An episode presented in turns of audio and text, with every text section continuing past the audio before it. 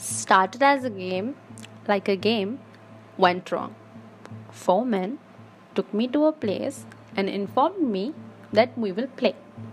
I didn't know what the play exactly meant to be, but the images of locked doors, bolted windows, and closed shutters, I knew there was something wrong, terribly wrong.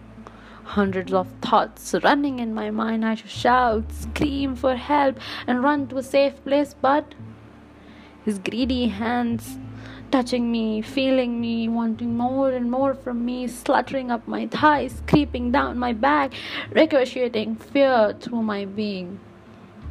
The man abused me, denied me, and he watched as the tears ran down my face. The only question in my mind could one soul do this?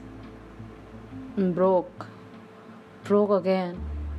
But he's fearless, cause I'm no more. Shamsa Hussain, Bala Hawan.